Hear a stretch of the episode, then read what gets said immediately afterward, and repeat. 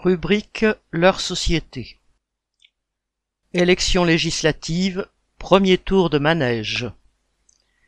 Sur près de 49 millions d'électeurs inscrits, 26 millions, soit plus de la moitié, ne se sont pas déplacés pour le premier tour des élections législatives dimanche 12 juin.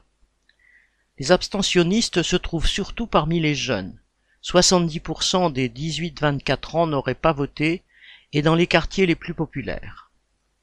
On revient donc de fait à un système électoral dans lequel seuls s'expriment les gens qui ont du bien et de l'âge. Ce sens électoral n'est plus comme en 1830 instauré par la loi, mais résultat du dégoût des promesses non tenues et de la certitude de plus en plus partagée que les élus ne veulent ni ne peuvent faire quoi que ce soit pour les gens d'en bas. En vertu de quoi, ces derniers ne voient pas pourquoi ils participeraient à un jeu de dupes.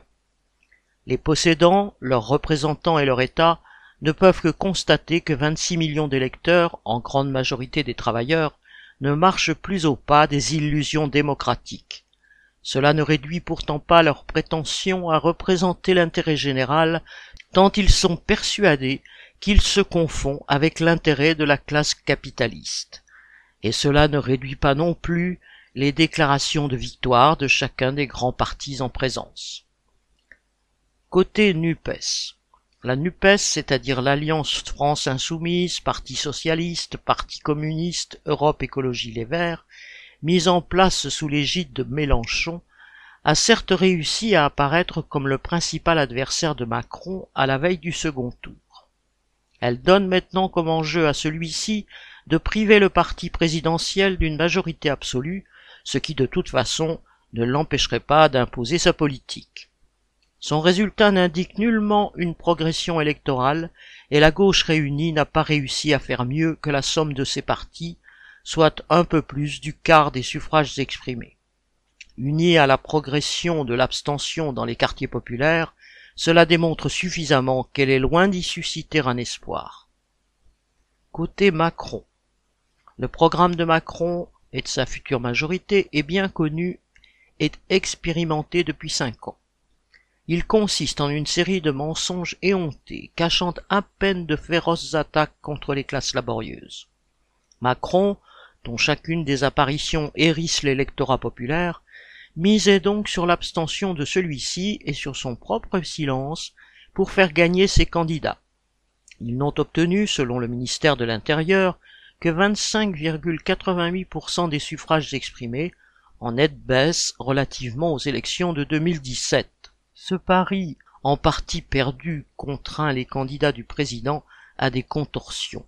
On les voit maintenant tenter de diaboliser les candidats de la NUPES autant que ceux du RN, tous assimilés à des extrêmes, entre guillemets, menaçant les valeurs de la République, entre guillemets, que seuls les macronistes incarneraient. Il n'est pas sûr que cela sauve leur majorité, et au fond, quelle importance. Le Pen. À l'extrême droite, le RN de Marine Le Pen est le seul parti qui connaisse une réelle progression par rapport aux élections de 2017 en atteignant presque 19% des suffrages. Le plus grave dans cette montée de l'extrême droite, à laquelle il faut ajouter le parti de Zemmour, est qu'elle peut encourager les militants de ces franges les plus violentes, prêts à faire le coup de poing contre les organisations ouvrières. Pour le reste, le RN grignote l'électorat de droite celui de LR, dont une autre partie rejoint le parti de Macron. Mais le RN maintient aussi, voire élargit son audience dans certains vieux bastions ouvriers, en particulier dans l'ancien bassin minier du Pas-de-Calais. Ajouté à l'abstention, c'est le signe le plus certain de la démoralisation et de l'absence de perspective du monde du travail, une démoralisation que la nouvelle union de la gauche avec ses tristes simulacres est incapable de combattre, quand bien même elle le voudrait.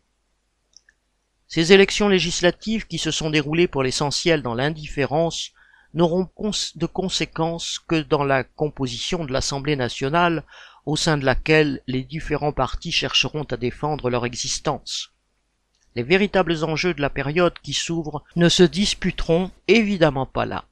Une renaissance de la conscience ouvrière accompagnant une remontée de la combativité, finiront un peu plus tôt, un peu plus tard, par changer la donne, car le patronat et le gouvernement pousseront eux-mêmes les travailleurs à poser leurs problèmes sur le terrain de la lutte de classe. Paul Gallois